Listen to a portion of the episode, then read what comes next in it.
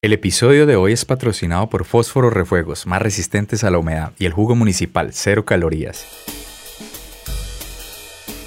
Mientras reponen electrolitos, recuerden apoyar este podcast escuchándolo y siguiéndolo en Spotify y Apple Podcasts. Los links están en la descripción en YouTube y en YouTube con un like, suscribida más campana y una compartida en sus redes sociales. Hola y bienvenidos al Caseto, mi nombre es Carlos, su MC. Episodio número 57, cachetazo a la actualidad. Bienvenidos de nuevo a el caseto. Vamos con el ritual pagano.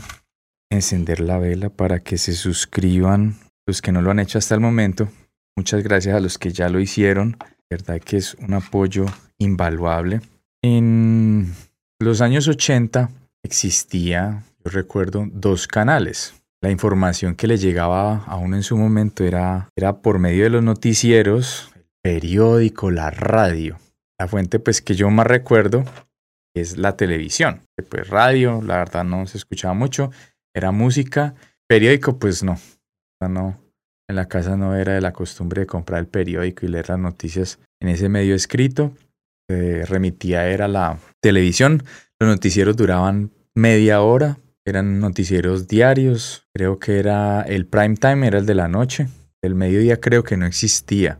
Creo que ese noticiero no existía, no existían los mañaneros y no existía mucho menos el internet, los portales de noticias, no existían las aplicaciones de cada uno de los medios noticiosos, de los medios que producen información. Parece ser que hay en estos momentos medios independientes Debido a eso, pues el caseto no es ajeno a que hay situaciones, pues digamos que están en boga en el momento. Estamos pasando una guerra, aunque no está cerca, sin embargo tiene la capacidad esta guerra de afectar la cuestión económica y lo hemos visto así con la subida de precios de un montón de cosas. El pan está más pequeño y más caro porque parece ser que Ucrania es uno de los productores mundiales de trigo. La cerveza también se va a poner costosa. Creo que Rusia también hace parte de, esa producción de trigo mundial y pues nosotros creo que no producimos eso. La cerveza se va a poner muy cara, otros derivados pues de ese tipo de cereales, la comida se puede poner cara porque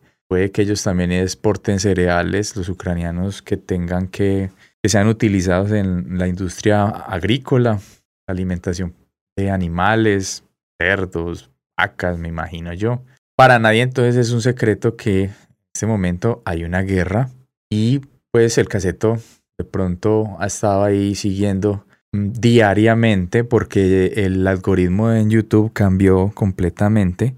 10 videos que sugiere YouTube, diría yo que 8 son de portales de noticias referentes a lo que está pasando en Ucrania. Primero los rusos se metieron allá de una manera pues muy flagrante en una táctica muy particular que a mucha gente, a muchas personas les pareció chistosa, fue el discurso de este señor Putin antes de meterse. Parecía ser de que si entre más afirmaba que no se iba a meter, estaba más cerca de meterse. Digamos que no se entiende por qué el, el país, Ucrania, pues no tomó como medidas al respecto.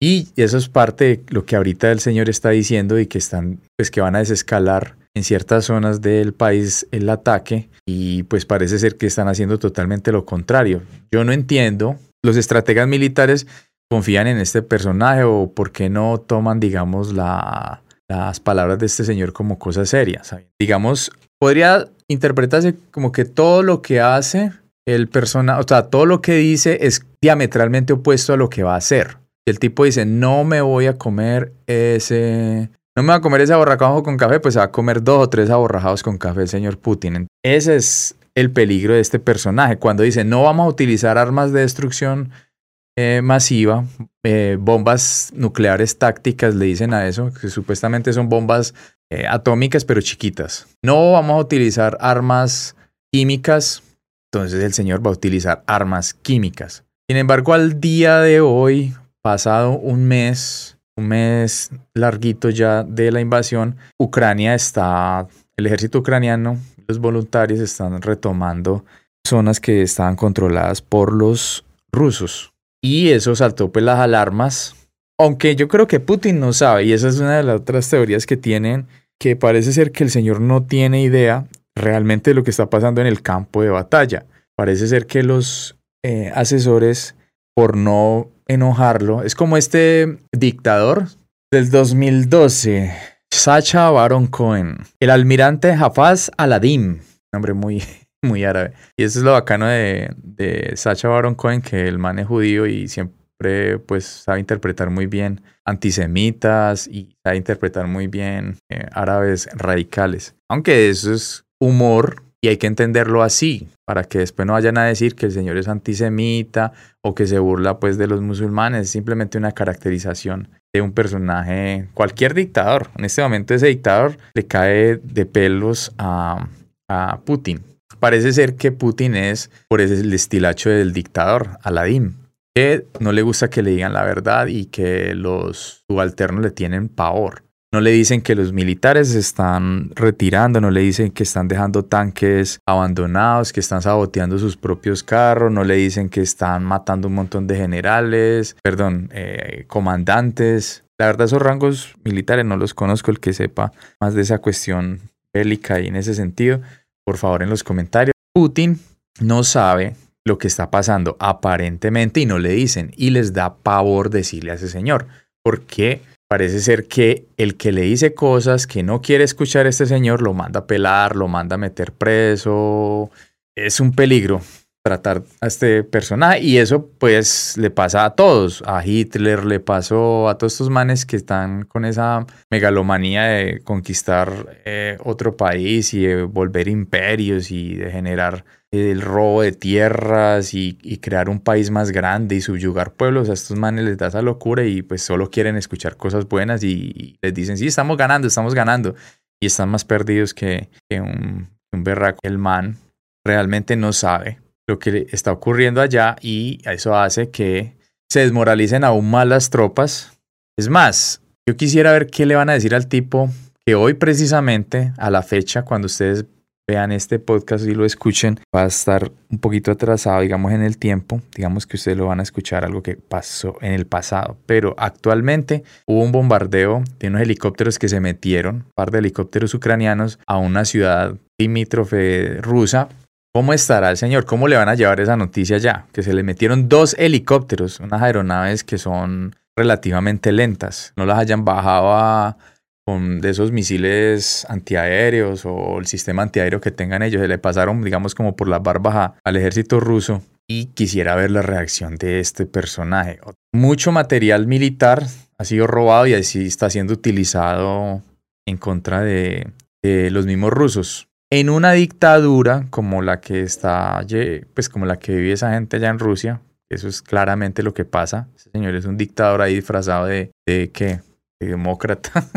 allá no hay ya ese tipo de posibilidades. La gente allá la está metiendo solamente por decir que están en guerra. A un periodista le pueden estar clavando 10 o 15 años de, de cárcel, solo por decir que están en guerra. Él tiene que decir que están que en operaciones especiales, que lo que están haciendo allá son unas operaciones especiales, que no es ninguna guerra lo que están ellos llevando a cabo allá. Los que son prorrusos y pro esta cuestión, que eso como que ya se está engranando con toda esa cuestión de quantum y todas esas teorías de la conspiración y de alguna manera defienden esa situación de Rusia, que por lo menos en Occidente los medios hablan bien o mal, pero pueden hacerlo, mientras que allá no se puede hablar absolutamente nada en contra del Estado, ni siquiera sacar sobre esa guerra y sobre algo pues que vaya en contra el interés mediático que tienen el Kremlin, digamos, su población. Kremlin quiere que la población crea y sienta eso. Vamos a ver qué van a decir cuando esta gente, cuando se den cuenta de que ya se les metieron allá. Y eso que es un país extremadamente menor el poderío militar. De 10 la diferencia, de 10 a 1, una vaina así. Lo, supera 10 veces en, en, todo Rusia o más de 10 veces en toda a Ucrania, porque Rusia es una potencia militar, sin embargo, no han sido capaces y se engalletaron todos. Y eso pasa porque realmente usted no tiene la razón. Papá me decía cuando estaba pelado que si usted quiere perder una pelea, comience la pelea. El que siempre comienza la pelea siempre pierde regularmente. Si es una pelea, pues a puños, así por este estilo, una guerra, donde no es un solo impacto fulminante y ya dejamos al oponente, sino que es una cuestión así de yo voy y le casco y venga y démonos y todo ese cuento y siempre va a perder el que agrede. El que agrede generalmente es el que pierde. Puede subyugar, puede mantener mucho tiempo a un pueblo subyugado, pero al final van a perder. ¿Por qué? Porque hasta tácticamente dicen, y eso pues es bien interesante, que para tomarse una ciudad como Kiev tendría el ejército ruso que llevar 10 soldados rusos por un soldado ucraniano. Debería ser la diferencia de, tropas para poder sitiar Kiev y para, digamos, tomarse la ciudad. Porque obviamente el que está trincherado está esperando y el otro está entrando, que eso fue lo que pasó en el día de que hubo tanto muerto porque iban, tenía que ser así para poder tomarse esa playa porque los alemanes eran menos, pero estaban atrincherados y tenían una posición de ventaja. Lo mismo pasa en las peleas, cuando usted se mete con alguien, baile casca lo más probable es que usted va a perder porque usted no tiene idea de cómo va a reaccionar el otro. El otro ya le conoció a usted los golpes, mientras que el personaje agredido puede reaccionar de una manera muy diferente y tener más de lo que usted cree, mientras que usted ya le está mostrando todo su capacidad. Y si no lo noquea y si no le gana la primera, va a perder la pelea y eso pasa en ese tipo de situaciones y le está pasando a los rusos en Ucrania. ¿Qué otra cosa podría decir de eso? Que ojalá no escale a una tercera guerra mundial, que ya no sería una guerra, sino que sería el fin del mundo literalmente, porque en una simulación que pillé por allí de una posible guerra nuclear, todo ese proceso terminaría si se estallan todas las ojivas que tiene todos los que están metidos en ese conflicto, Rusia, Estados Unidos, los europeos, eh, si mete el culo China, terminaría pues donde voten todo ese arsenal y estallen todo y digamos se, ponga en ejecución toda esa vaina nuclear, Creo, no sé por cuántos meses, pero la temperatura podría bajar a 24, menos 24 grados centígrados. En esta zona, en el más al norte, pues más, más baja la temperatura. ¿Por qué? Las explosiones estas, la contaminación radioactiva más la, bueno, no de pronto la contaminación radioactiva, pues es igual nos mata de, de cáncer, de todo. La contaminación, digamos, de esas partículas de polvo de las explosiones serían tantas, mientras que todas esas partículas se asientan, taparían el sol. Entonces, si estamos, por ejemplo, viviendo un invierno y a veces de un día para otro no hace buen sol, un día nublado y en una zona de estas que es pues como el valle donde estamos, imagínense en donde el sol definitivamente tapado, tapado. 24, menos 24 grados centígrados, o sea, no crece nada y si eso es un mes, dos meses, pues nos congelamos y chao, se muere todo lo que haya. Animales, vegetación. Soy leyenda, versión, versión real. Ojalá no desencadena ese tipo de, vainas. Y mucho cuidado que no es la cuestión más idílica, no es Mad Max. No, mentiras, todas las películas posapocalípticas son una cagada. Eso. Mierda, yo no he visto la primera película esas que se vea como chévere, ¿no? Eso es una mierda. Todos los panoramas que plantean esas películas. Para los que de pronto crean que vivir en un mundo posapocalíptico y Sería muy chévere. Chévere que nos muramos todos de una y de puta ya no quedó, uno no se dio cuenta y todos nos morimos, pero los que quedemos vivos, digo yo quisiera, no mentiras. Sería la cuestión así, la um, Walking Dead, pero a la N potencia, tratando pues de sobrevivir sin energía, sin, uy no, eso sería una cagada. La guerra es una huevona y esto Ahorita que hay tanto medio que hasta están transmitiendo los mismos soldados, porque esa es otra de las particularidades de esta guerra, pero la cobertura de esta guerra es una cosa loca. Localizando, por ejemplo, los ucranianos localizando tropas rusas con drones, transmitiendo con drones, videos constantemente, y eso da legitimidad para los que dicen que esa guerra es mentira. Y ya uno se puede dar cuenta realmente del drama que es eso. Que pronto aquí en Colombia lo han vivido personas, familias, muchas familias, muchos colombianos han vivido, miles de colombianos han vivido esa situación de que salir usted con una maleta, con lo que tenga puesto encima y dejarlo todo, dejar todo, todo atrás, para que pronto los que idealizan y, ven a la guerra como algo muy, muy, muy chévere y que eso es lo que saca al, al mundo de, del atolladero, a ciertos pueblos del atolladero en que se puedan encontrar, eso es una huevonada. Las guerras es la estupidez más grande. Miren la hambruna, miren la repercusión global que tiene hoy en día. Esas guerras hace 70, 80 años, la primera, la segunda guerra mundial, pues qué putas, esos eran eh, escenarios muy locales. Yo creo que Colombia, la gente aquí no dio cuenta, pues, porque se producía todo aquí, la gente de pronto no era tan cervecera y la cerveza que hacían acá, pues de pronto era trigo cercano, no sé, pero no tenía esa repercusión. Pero mire, hoy en día se tira un pedo Putin en la puta mierda y nos hace daño a nosotros acá. Y hablando de películas post-apocalípticas, vamos de grande a pequeño, vamos de lo internacional a lo local. Suponiendo pues que una de las cosas locales sea el tema un poco más light, el señor Will Smith protagonizó Soy Leyenda. Pues la peliculita tiene sus datos interesantes a veces, pero la huevonada que hizo este man sí fue la putísima cagada. La teoría les acabé de decir que el que comienza una pelea siempre va a perder ante todo el mundo, va a perder. Eh, si el otro le responde, va a perder. Si la gente está viendo, va a perder, porque el que agrede siempre va a estar, va a ser mal visto. Y eso le pasó a este personaje. Porque la mujer, el chiste, pues yo creo que ya todos lo saben. Lo de los Oscar fue el domingo pasado. Esto va a salir casi ocho días después. y ya va a ser otra cosa la que se va a decir, ya es otra nada la que está pasando, porque puede ser la cosa más ínfima, pero está generando todo ese contenido y esas redes están moviendo todo eso. Pero volviendo al cuento de, de la cacheta de Will Smith a este personaje, le tocó que disculparse a Will Smith, o le tocó no, lo hizo porque realmente el man sabía que la había cagado, pero re feo.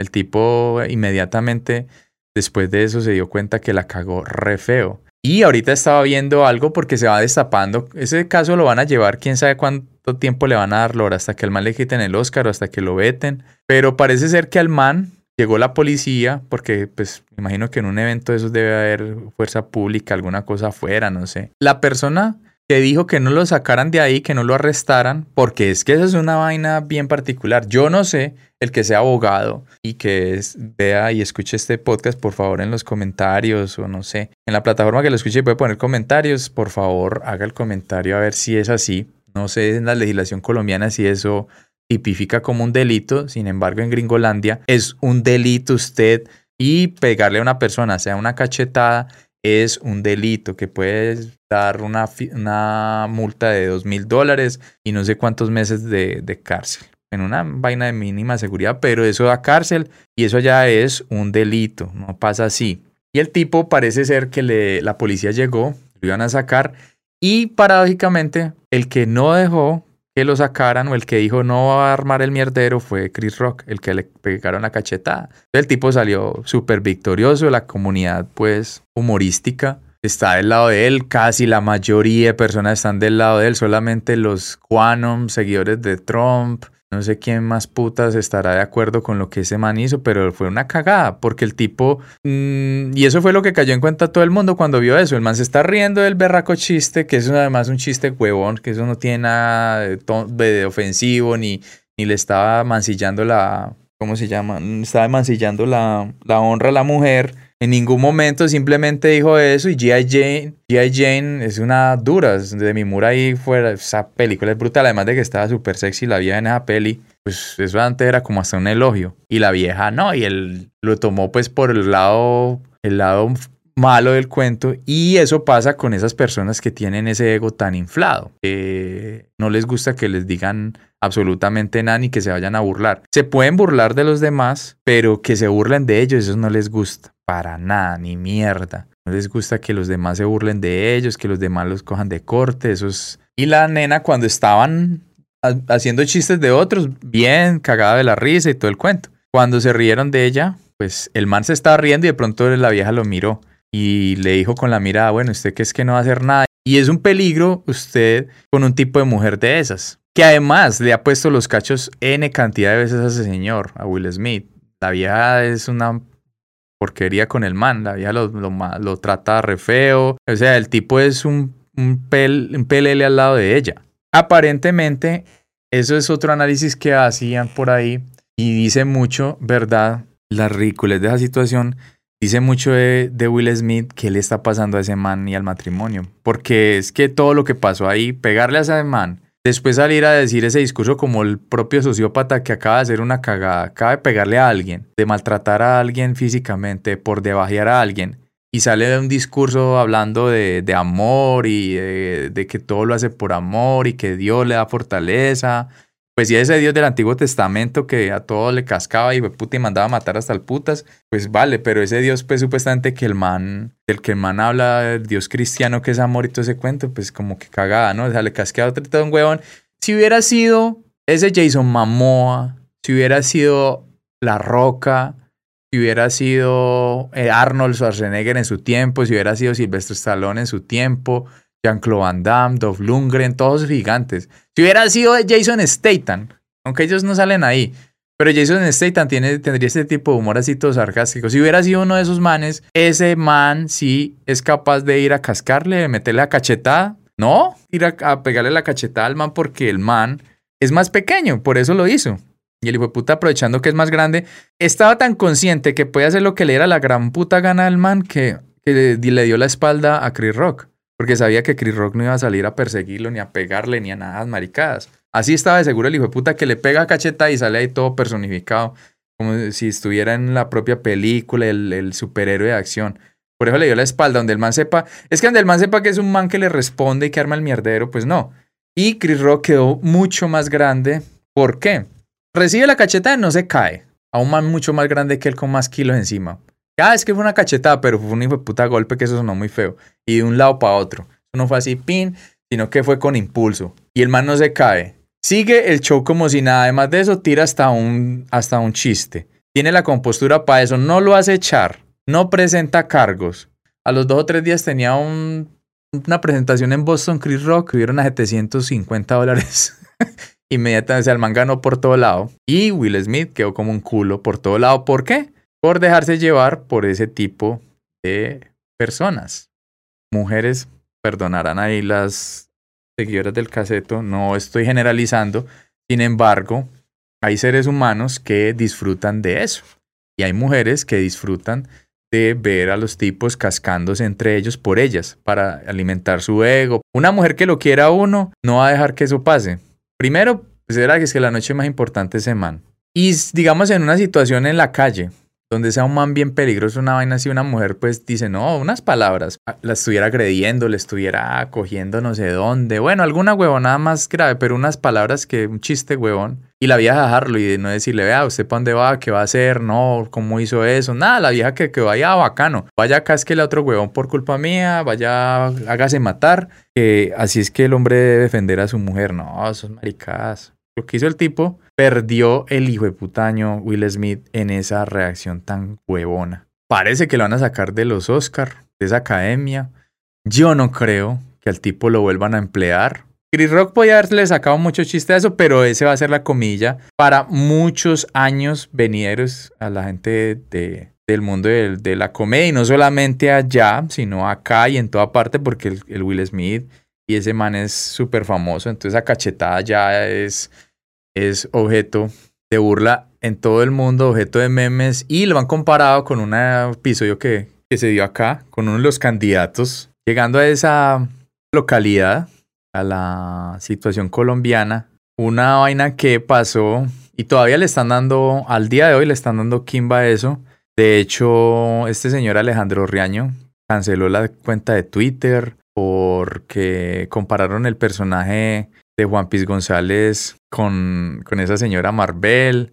Y el tipo canceló Twitter, que porque Twitter era una olla, una cloaca. Y pues la verdad, no sé, yo no defiendo al señor, me parece chévere el personaje que el man hace y todo, pero ese sí es una huevonada salir usted a decir eso.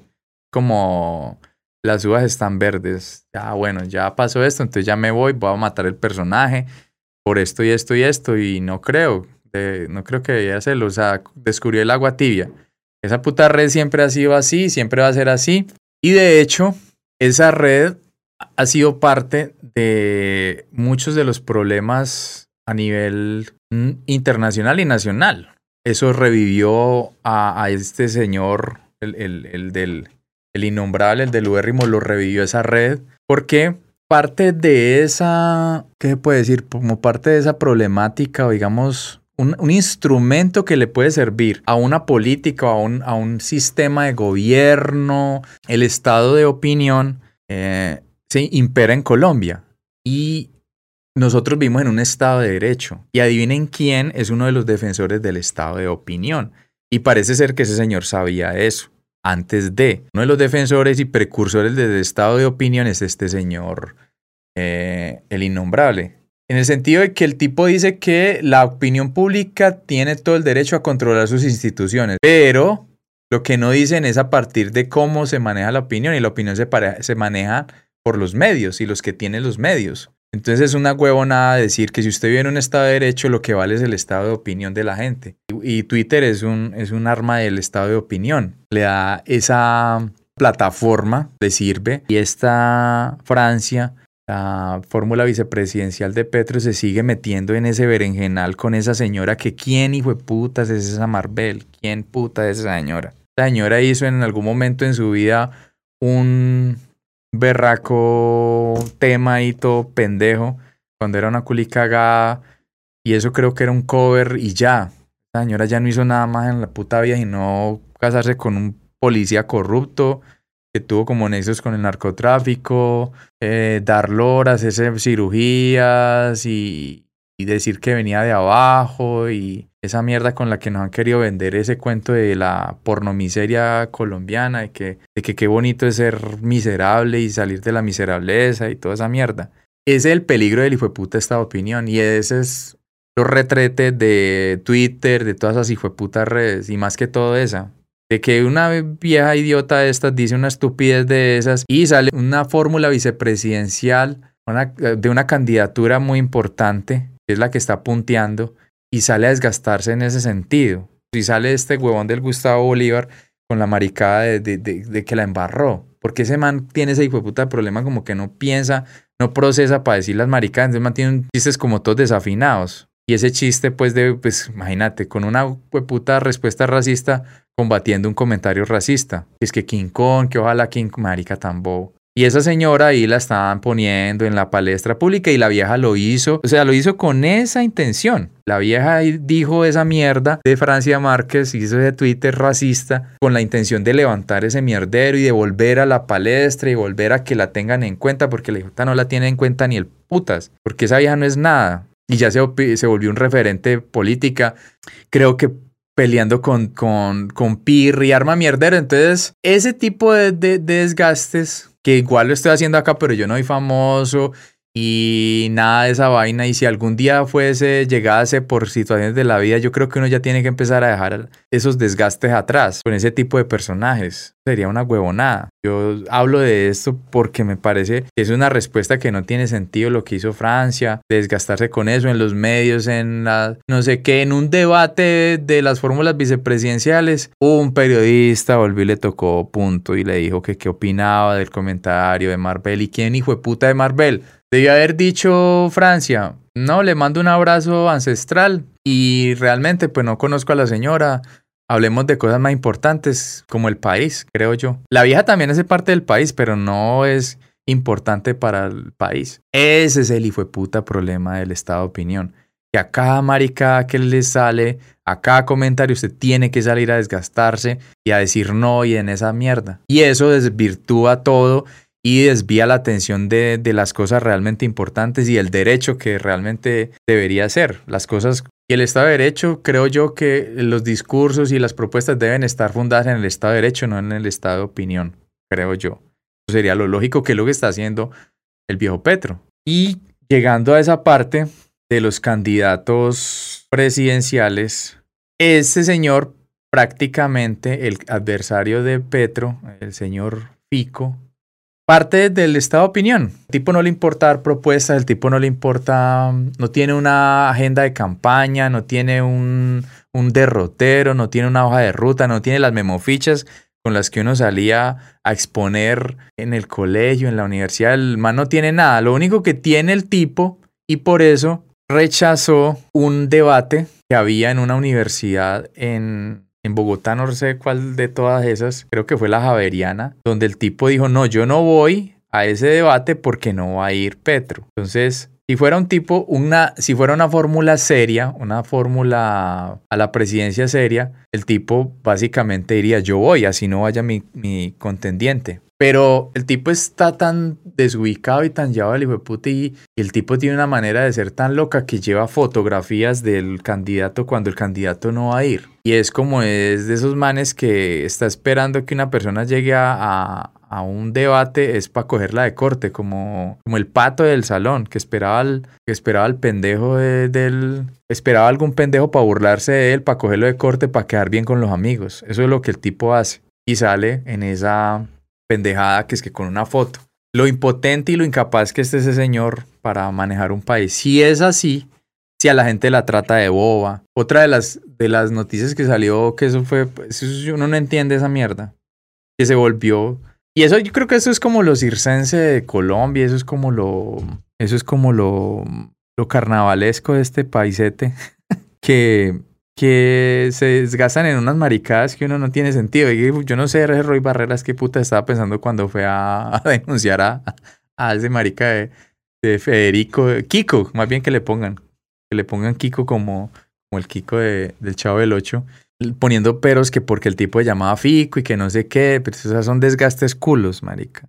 Roy, esos son desgastes culos. Y al tipo le dicen eso, que, que debería cambiar. Si ya la. Imagínese el desgaste de una entidad supuestamente del Estado, una institución del Estado, el Consejo Nacional de Electoral y el, y el, pues el, registrador nacional en el hijo de puta desgaste si es Fico Federico. Eso es una locura. Eso es una, una estupidez. Eso solo en Colombia pasa una mierda de esas. Pero si hay algo que, que puede decirnos el cuento, este cuento es la calidad humana de este personaje. Este man es una locura. Ese man es más peligroso que, que el, bueno, no más peligroso, pero es más descerebrado que el innombrable. Porque el man tiene una mentalidad del que no es como él, lo desapruebo y lo descalifico, pero es así de frente y fue puta y vale mierda para mí. Porque imagínese, el que dice boba, o sea, ha tratado a los otros candidatos de bobos, de tontos.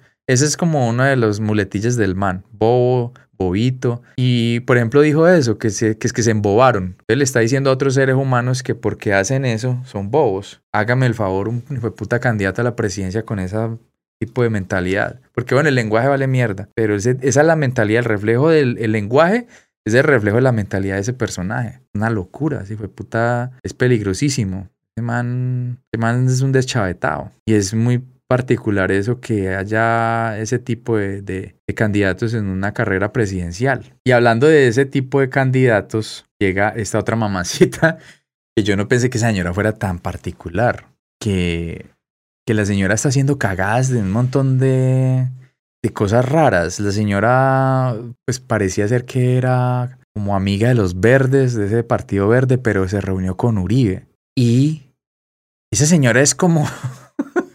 esa señora, esa Ingrid es como, uy, no es como esa gente, puta que llega a, una fiesta, no sé con qué compararla, no encuentro como la, la, el ejemplo ahí, como la analogía o la película para poner a la señora como en contexto de, lo que hace, pero donde llega, llegó a Jebuta Centro y entonces ese Gaviria, que porque era la maquinaria, pues no, no, el, el, el César Gaviria, sino al otro, porque era la maquinaria, se, se enronchó y que qué mierda y armó qué pedo tan hijo de puta. Tiene embalado a Humberto de la Calle, porque Humberto de la Calle no puede salirse, o sea, como que tiene que apoyarla a ella, porque si se sale, eh, le pasaría algo así como, como doble militancia, una mierda así. Entonces tiene embalado al, al weón del, del Humberto de la Calle. Se reunió con esa gente y parecía ser como que estaba buscando los verdes, pero se reúne con, con el Uribe hay otra vaina que supuestamente le hizo ojitos a, Petro. Como que se lanzaron trinos, pues amistosos. Bueno, listo, está bien. Después de la cagada tan puta de lo que le hizo en ese primer debate después de esas elecciones legislativas donde le sacó cosas muy personales, cosas que eso no va al tema. Puta, o sea, uno en una en un debate presidencial y sacándole cosas pues muy personales, muy de, de, la, de la entraña y cosas así, o sea, dedicarse a debatir ideas con respecto al pajito, pero diciendo que Petro andaba llorando en una oficina, en una embajada para en Francia. O sea, la vieja es reverdulera. Pero es como esas que van y entonces, pum, coge al de allí de la esquina y ve, mira ese de allá, dijo esto. A la otra esquina ve, mira este man dijo eso de vos. Y uy, no, pero qué cagada, ponele cuidado porque ese hijo de puta te está buscando la caída, pero no, yo ni yo te apoyo, que yo amigo tuyo y tal, la maricada. O sea, la hijo de puta vieja es una locura. Es una locura esa hijo de puta vieja. Eso es una porquería. Que en, últimas, de la señora que les voy a hablar ahorita, que es objeto de objeto y sujeto de innumerables menciones en el caseto. la señora esta cabal, yo creo que es más peligrosa la Ingrid. Esa señora es peligrosa. La señora es jodida y es cagada. La puta es, es, eso es mejor dicho. Uy, déjelo quieto. La gente que hay que tenerla de cerca. Porque de lejos, qué susto. A la cabal usted sabe que es, esa vieja sí, se le abona que de frente es un, sabe que fue puta es mala persona, es una lacra. Y usted ya la conoce y listo, ahí no hay líos. Pero esa Ingrid sí tiene su cuento. Y la cabal anda, bueno, esta señora, la cabal, es un personaje, pero esa es como esa ambigüedad, divide y reinarás, y no se ponen de acuerdo, y la gente no cae en cuenta de que cuando un ser humano anda con ese tipo de, opiniones, o cómo se puede decir, anda como con ese tipo de, de comportamientos, debería ser descalificada y simplemente en los términos contemporáneos debería ser cancelada, porque la señora anda diciendo ya, preguntándole a Petro. La señora ya salió de la carrera porque la negriaron en la candidatura a la presidencia y, ya está empezando a hacer, ¿cómo se llama? Oposición. Desde la opinión, no desde el derecho, desde la opinión. Anda ahí preguntando a Petro que dónde están las plazas llenas, de que si fue que se le acabó la plata. Le ha puesto, le ha puesto, le ha puesto.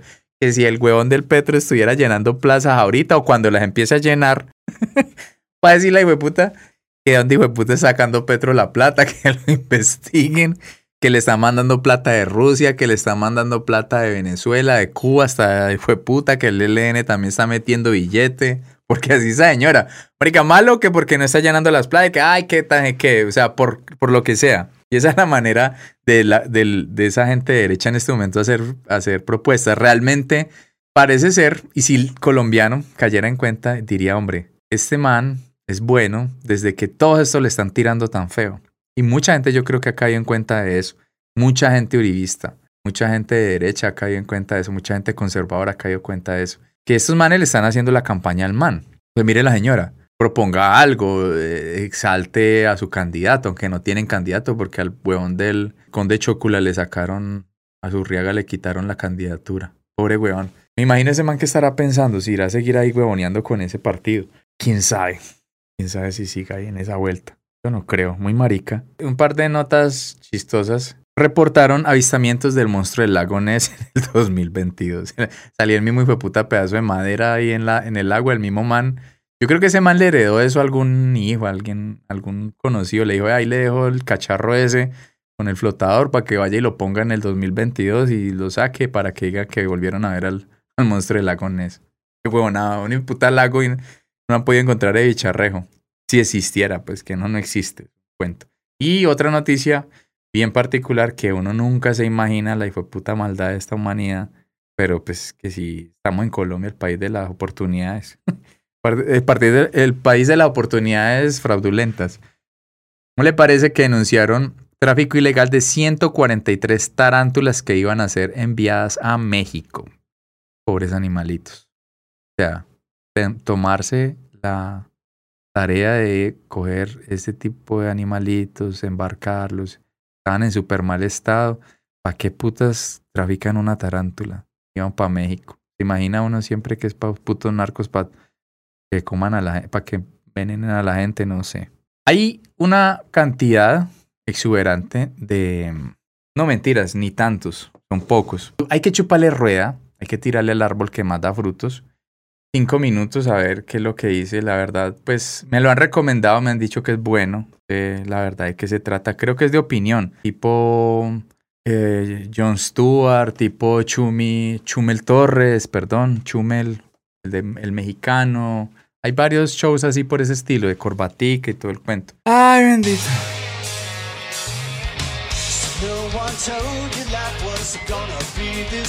No, eso es Friends, no. Job's a joke, you broke. Your love lost your way.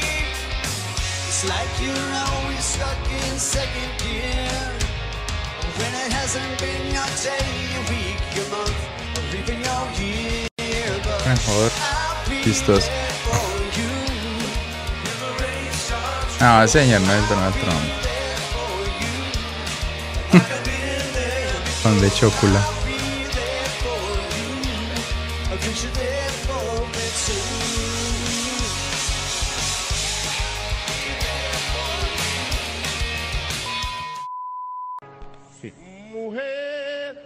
Déjate querer.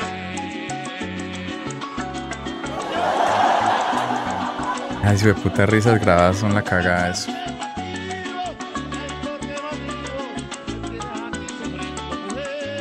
Señoras y señores, bienvenidos a este Igual Opina, que es grabado con amor y cariño desde estas hermosas tierras venezolanas. Igual estamos en Colombia, güey. Como así, como así que estamos en Colombia. De verdad me están mamando gallo. En serio. Bueno, mis momentos hermosos. Ahora sí, nos volvimos como el país vecino y muchos continúan enseguecidos por las mentiras. Yo alguna vez vi un capitulito del man y vamos a ver si esta vez rompe el récord de los primeros cinco minutos una referencia a los Simpson. Eso siempre es como el caballito de batalla de los rolos o Simpson para toda referencia. Mentiras y los juegos sucios del uribismo. Sin embargo, tengo que decir que nos volvimos como Venezuela desde hace bastante tiempo, teniendo en cuenta que, al igual que Hugo Chávez, Uribe cambió la constitución para reelegirse. Pero eso no es todo. Al igual que Chávez, Uribe también ha dicho por quién se debe votar a la presidencia. Duque, como Maduro, rechazó el ingreso de la CIDH a Colombia. Y por supuesto, al igual que Maduro, Uribe también desconoció el resultado de las elecciones en regiones donde ganó la oposición. Maduro amenaza con repetir elecciones en estados que ganó la oposición. Uribe sugiere que no se pueden aceptar los resultados tras el primer escrutinio. Y es que el hecho de que el pacto histórico lograra recuperar 500 mil votos que le permitieron tener tres curules más en el Senado fue lo que le sacó la piedra al viejo culibajito y algo que provocó una gran escasez de valeriana a los alrededores del ubérrimo. Como ustedes ya saben, algo muy grave podría estar a punto de suceder en Colombia. El registrador Alexander Vega anunció que pedirá formalmente al Consejo Nacional Electoral un reconteo total de los votos, de todos los votos con el supuesto fin de dar transparencia al proceso. Esta decisión de Vega se da luego de que el imputado realizara la siguiente publicación por medio de su cuenta de Twitter. Estas elecciones dejan toda la desconfianza, E14 lleno de tachones, enmendaduras, firmas que no coinciden, a las inconsistencias se suma la abrumadora votación del petrismo en zonas de narcotráfico. No se puede aceptar este resultado. Pero ojo, el uribista y jefe de prensa de la Casa de Nariño, Hassan Nazar, también predijo estos acontecimientos desde hace bastante tiempo, para ser exactos, desde el año 2019. Deja barato y dar rebajas. ¿Sabías que los negocios No, de la hijo de puta es comercial. consultoría, agencia formación online que escalan a mayor velocidad son aquellos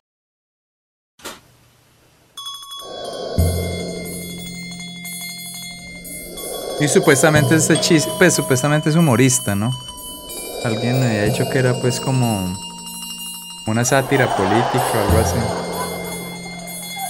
Someterse a las urnas es aceptar el resultado de las mismas. Saltarse la voluntad popular de las mayorías es hacerle trampa a la democracia. No pretendan ahora legitimar o en las urnas. o sea, parce. Tienen el poder y el control de todas las instituciones en Colombia y acusan a la oposición de hacer fraude. No, pero que es esta miércoles, por favor. El caso es que el registrador Alexander Vega ha responsabilizado a los jurados de votación por las inconsistencias que se presentaron en los formularios E14 a lo largo y ancho del país.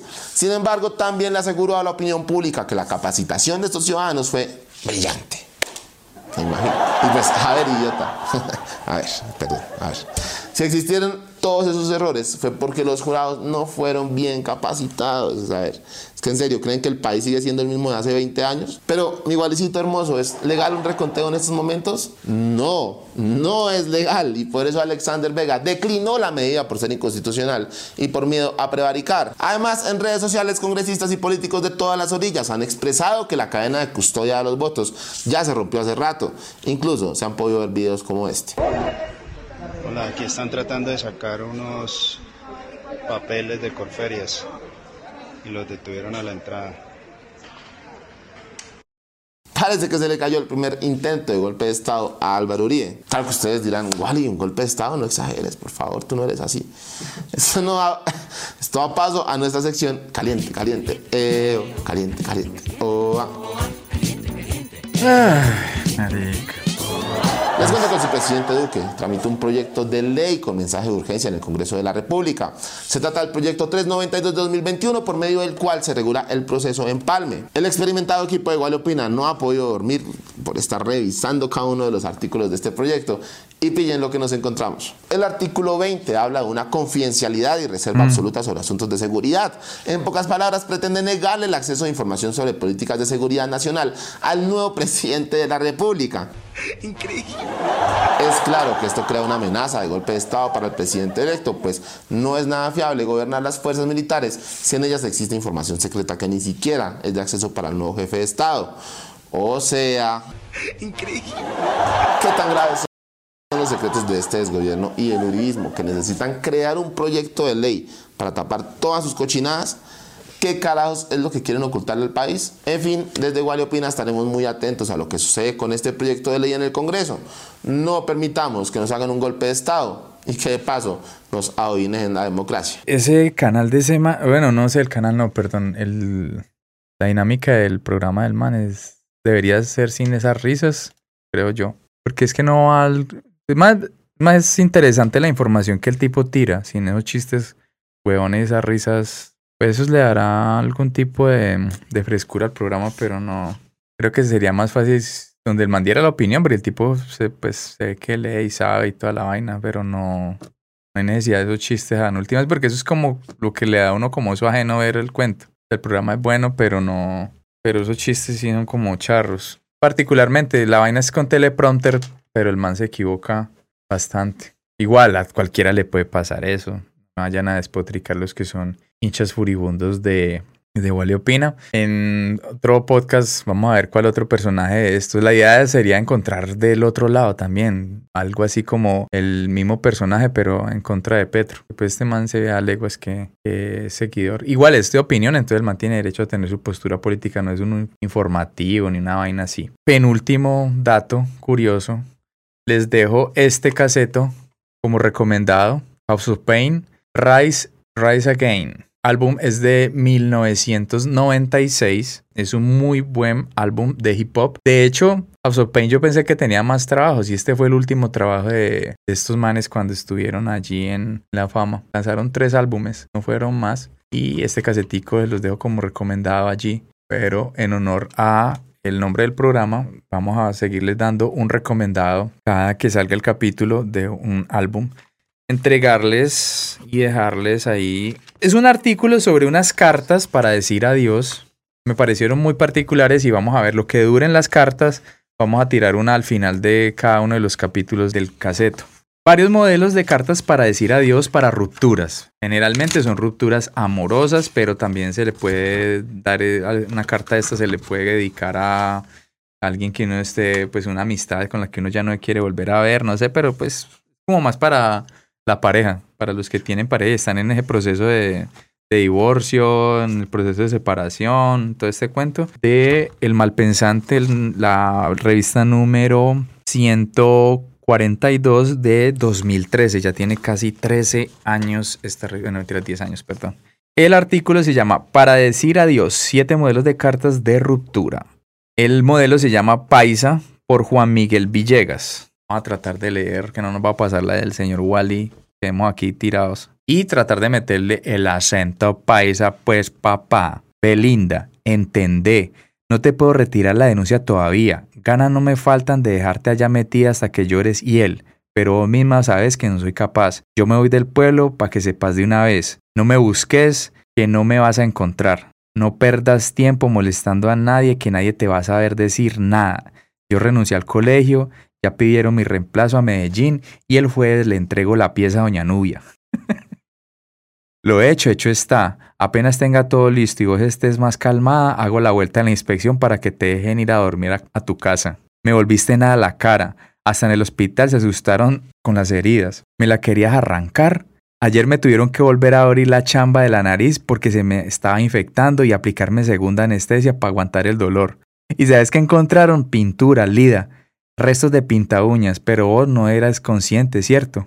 Y todo por nada, te dije mil veces que yo con Jenny no tenía nada, pero lo que se te mete en la cabeza no hay quien te lo saque. Yo a ella le presto libros porque es buena alumna, pero vos quisiste ver lo que te dio la gana, te expliqué, me cayó un mugre en el ojo y ella me lo estaba soplando. Nada más y ahora mira, la pijama y las camisas quemalas o regalalas a bulto. La chaqueta te la compra Julio y le lleva ganas. En el bolsillo de adentro hay una plata, considera la tuya. Lo mismo los libros, el masajeador de pies me va a hacer falta, pero ahí te queda. Ah, ah, y en la farmacia voy a dejar pagadas tus pastillas para mes y medio. Te las reclamas en el tomate, las miras cómo te pones. Y no te preocupes que cada vez que alguien me mire raro me voy a acordar de vos. Raúl. Juan Miguel Villegas, Medellín, 1976. Dirige la página de Agencia Pinocho, el diario de lo que no es noticia. Con esta carta de despedida o de ruptura, modelo paisa, les dejo eh, este caseto por el momento. Muchas gracias a los que estuvieron allí. Espero que estas nuevas vainas que se van a hacer acá, como la reacción sea buena. La reacción no fue muy buena. Sin embargo, pues tampoco hay muchas vainas que reírse. Los datos están chéveres. Y las risas pregrabadas estilo Chavo del 8. Funcionar. De nuevo, muchas gracias a los que se han suscrito, a los que lo comparten, a los que escriben cualquier cosita allí, a los que tiran daticos, por favor, no se olviden de hacerlo. Y recuerden seguir el caseto en todas las redes, en Apple Podcasts, en Spotify y en Anchor. Ahí se les deja siempre el link y también seguirlo en Instagram. En la descripción del video en YouTube están ahí los links para que pronto se peguen la dita a Instagram. No es que esté muy grande el Instagram porque pues mover todas las redes siempre es un poquito complejo. Sin embargo vamos a tratar de meterle más la caña a esto. Muchas gracias de nuevo y nos vemos en el próximo caseto. Si llegaron hasta esta parte del episodio, de nuevo mil y mil gracias por haber escuchado el caseto. Hasta el próximo capítulo.